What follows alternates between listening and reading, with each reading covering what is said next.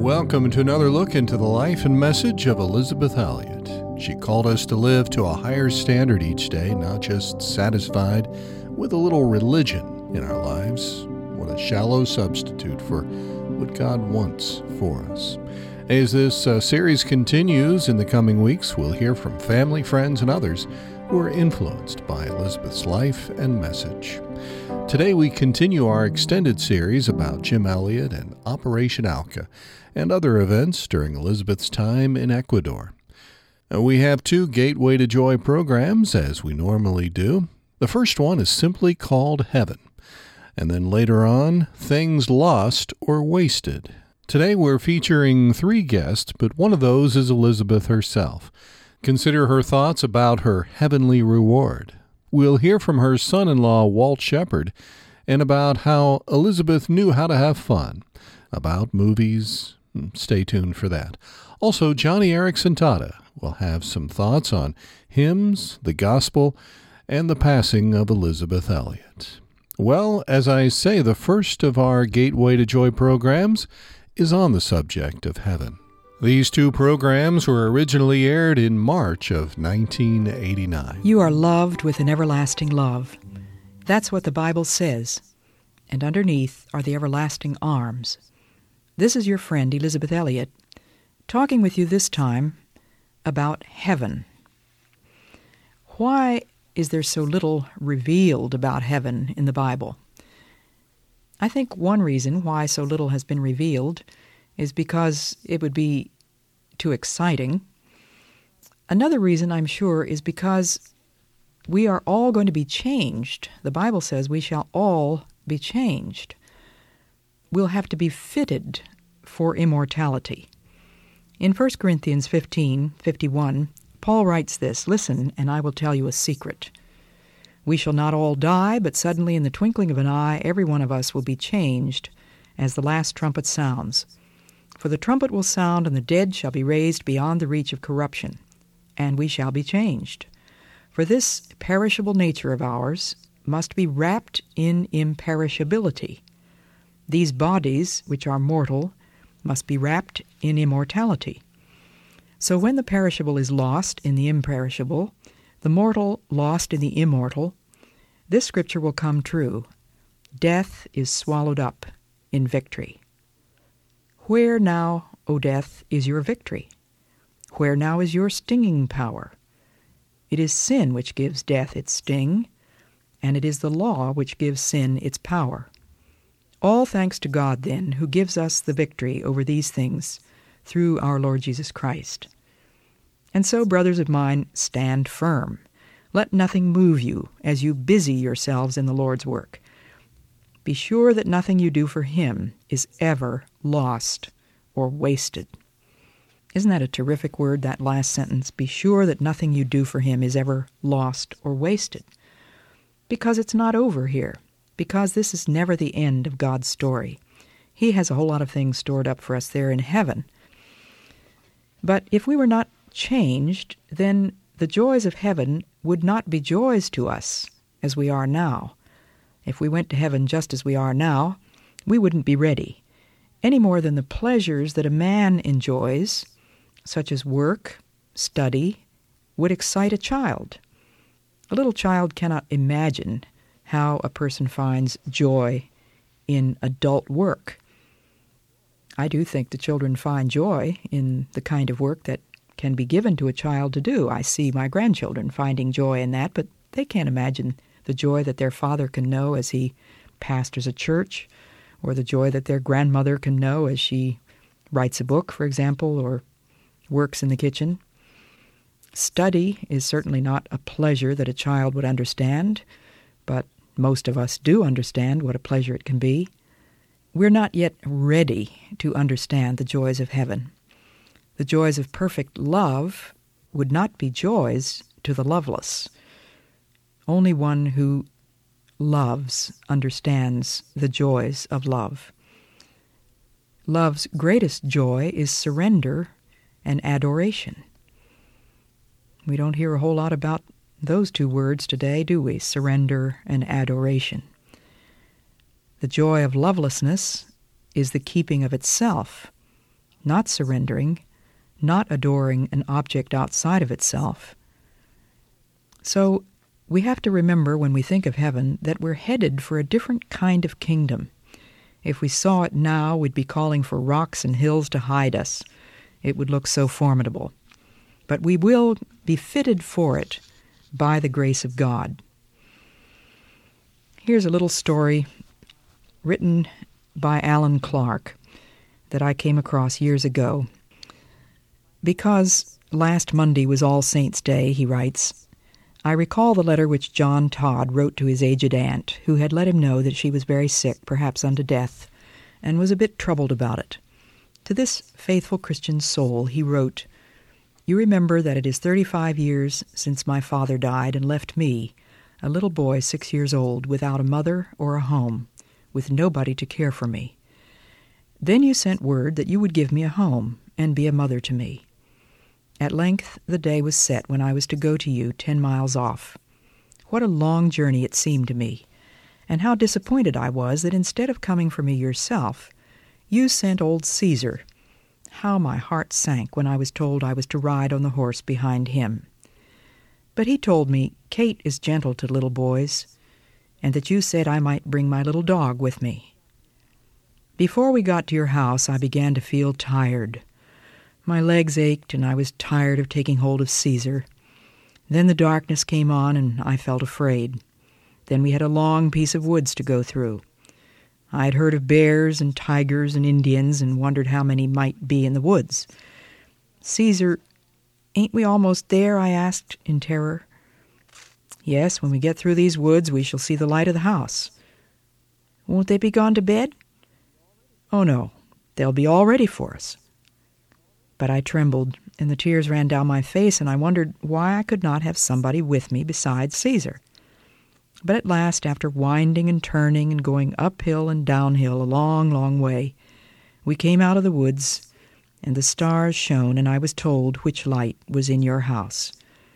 And when we got there, you came out and took me in your arms and gently led me in. And there was the blazing fire the bright light, and the table spread, and supper ready for me. And that was my home. My eyes fill with tears as I think of it. How you soothed me and warmed me and heard me say my prayers, and stayed with me till I was fast asleep. Now you see why I have recalled this to your memory.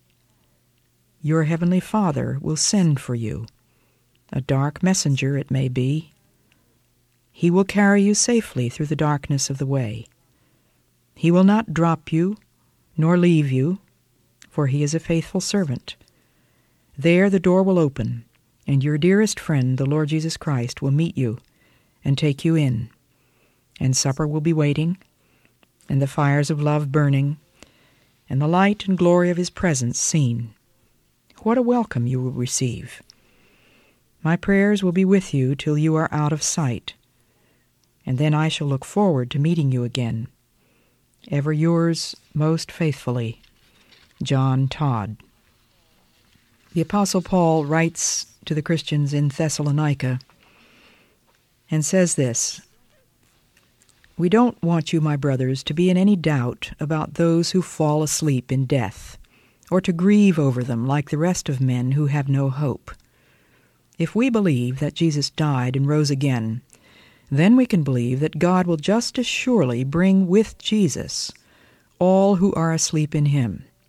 Here we have a definite message from the Lord. That's the end of the quotation from 1 Thessalonians 4. It's not wrong to grieve. It's a very different kind of grieving, however, that we Christians know.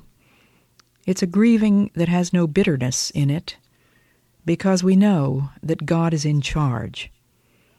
He died for us, so that whether we are awake or asleep, we share his life. So go on cheering and strengthening one another with thoughts like these. Those are Paul's words from the fifth chapter of 1 Thessalonians.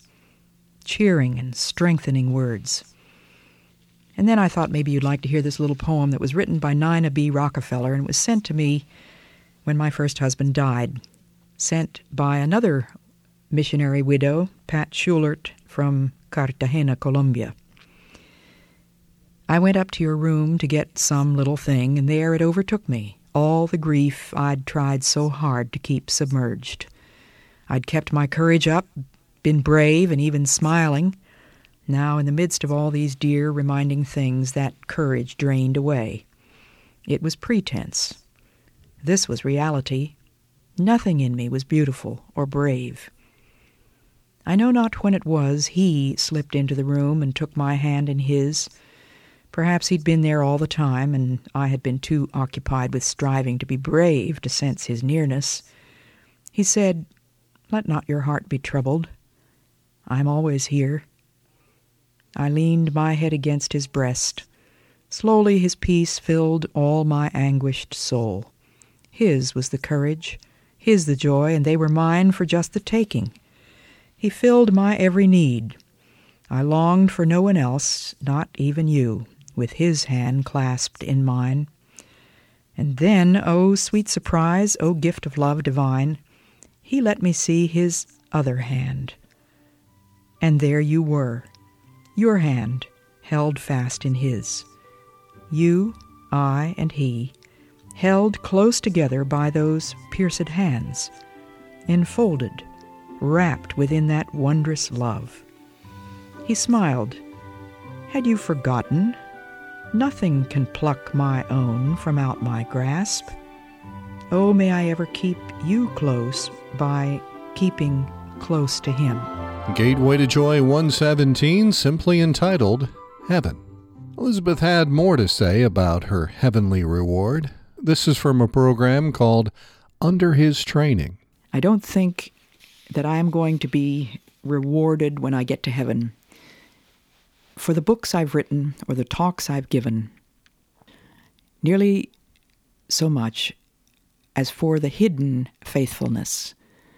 And that, of course, is what I need your prayers for. That God will make me the kind of woman that I aim at, the kind of woman I talk about, but a woman like Mary, as this passage says, one who put herself without reservation of any kind at the disposal of God Himself. Elisabeth said that on a different Gateway to Joy program about under His training and her heavenly reward.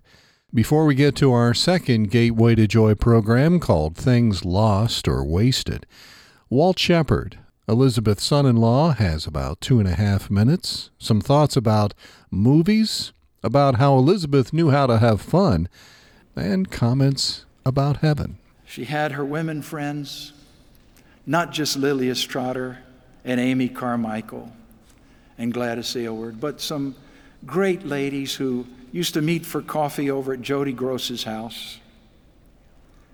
And they had a lot of fun together. She came home one afternoon and she says, I want you to take me to a movie. And I said, Which movie? She said, It's a, a movie called The Longest Yard. I said, Ma'am, that's a Burt Reynolds movie. She says, That's all the girls are talking about. I want you to take me there. well, that was a football movie, and she didn't know anything about football, and I was having to explain the whole movie to her. And people were shushing us. And one time I forgot myself and I said, Do you realize you're shushing the great Elisabeth Elliot? and she said, Walt, what do you think you're doing? That was a rather favorite expression of hers a lot of times. that lady could have fun. She's having real fun now, I guarantee you. But I'll tell you something. I'm the luckiest guy, as lucky as a Calvinist can get, to have a mother in law in my corner, to have someone like she loving my wife, loving my kids with just as much fierceness as that lady was capable of. I thank God for her. I thank God for an inviolable union between mother and daughter. That God has blessed so, so tremendously. But I'll tell you, if she were here right now. She'd do this in almost the characteristic manner of a wide receiver just crossing the touchdown zone with the ball and only one second left on the clock. She'd point there. Hallelujah. That's Our Lady. Elisabeth's son in law, Walt Shepard. Well, as I mentioned, our second Gateway to Joy program is just ahead. It's called Things Lost or Wasted. You are loved with an everlasting love. That's what the Bible says.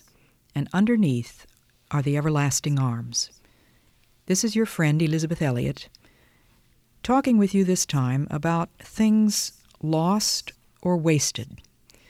We've been talking for the past few days about losing people you love, about ways in which God can help us through this period of grieving when our hearts are broken and we feel as if our hands have been emptied and the house is very quiet.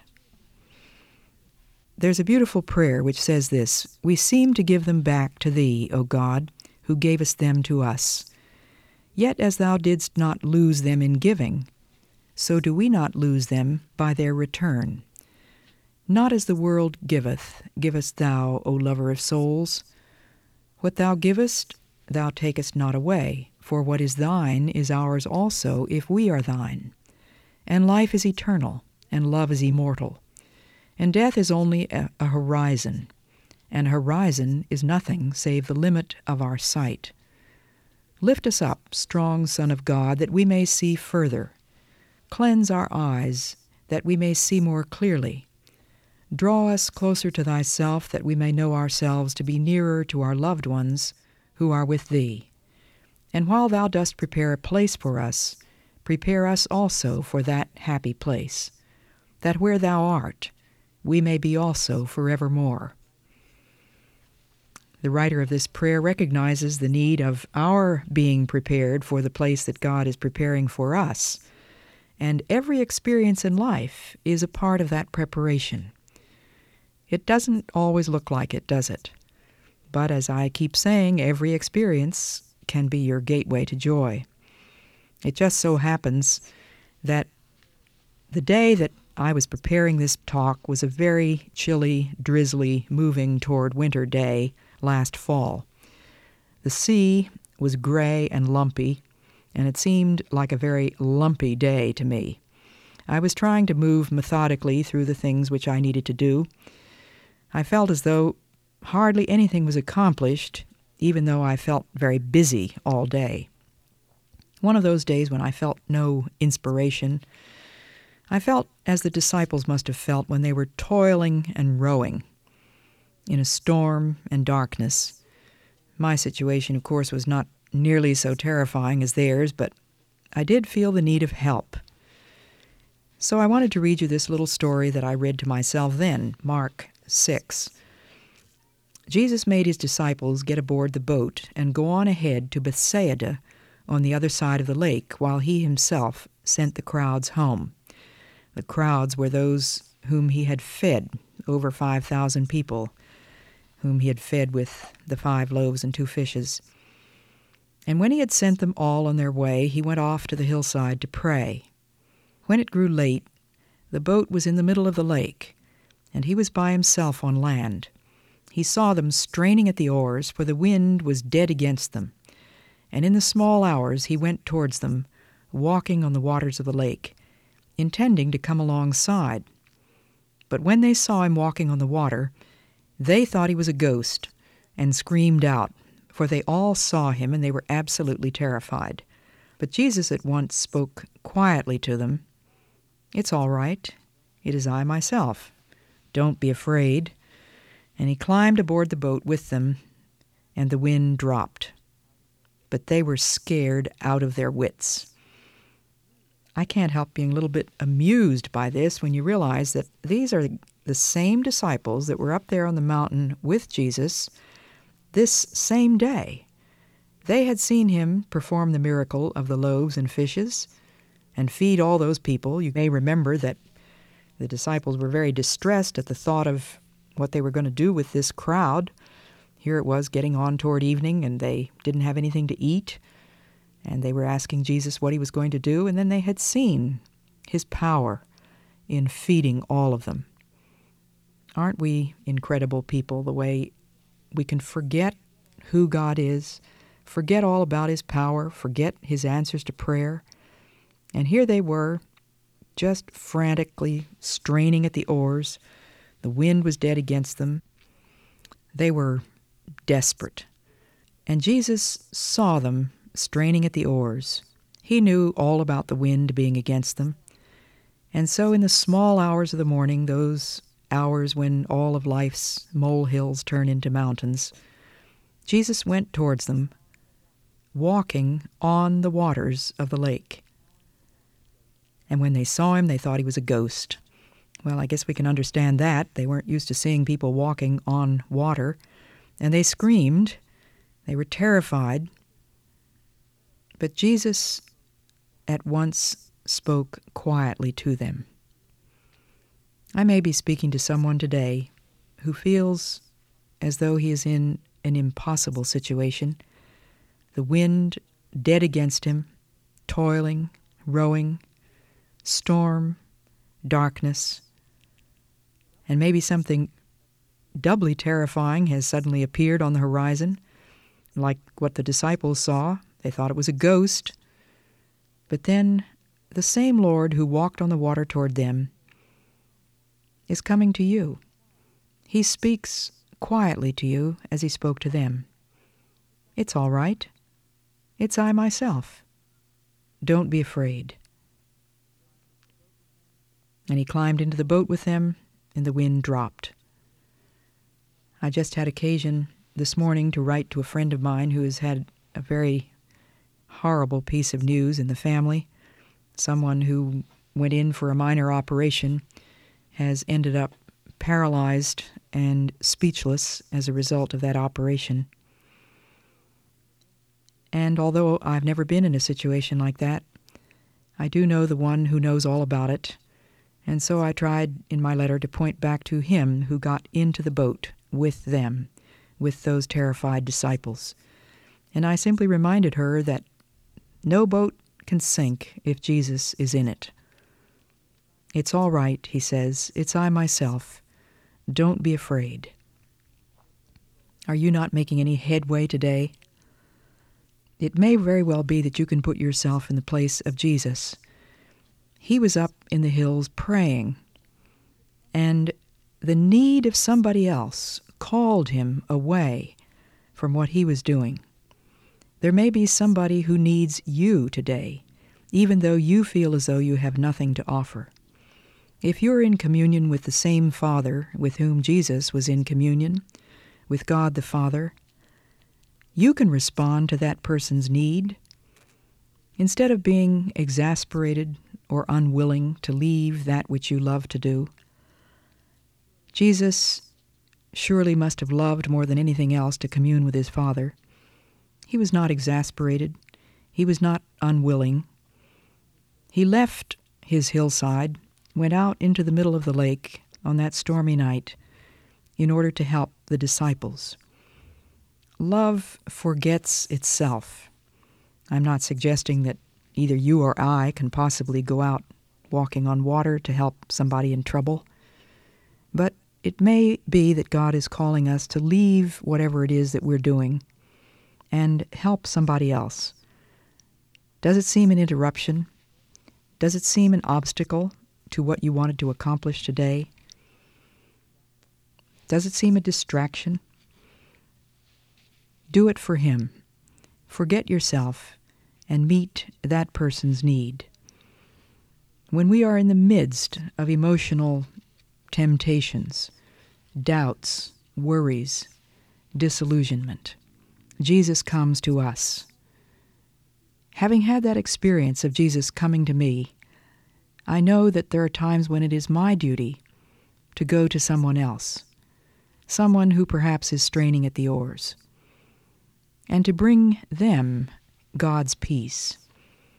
As St. Francis prayed, Lord, make me an instrument of thy peace. Have you forgotten that maybe God wants to make you an instrument of His peace? That reassuring pressure steadies us. It's all right. It's I myself. Don't be afraid.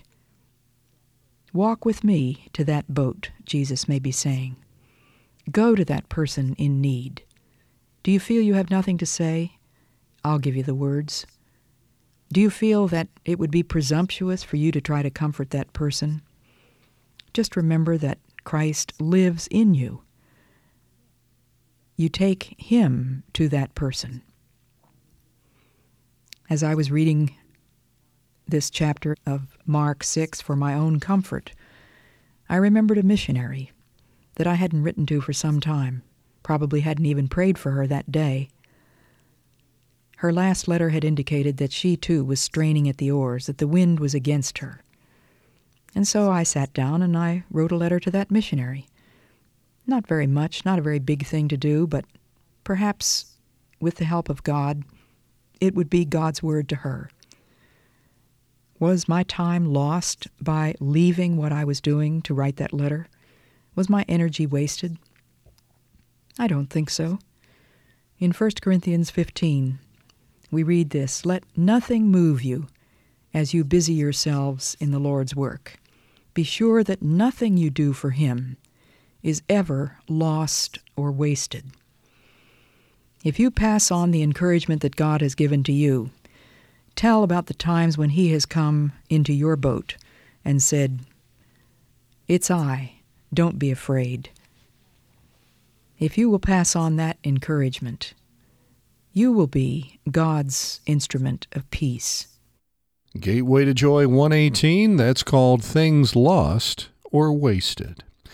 Well, our final guest for today, Joni Eareckson Tada, has some thoughts on the death of her friend Elisabeth Elliot, and she'll talk about hymns and about the gospel.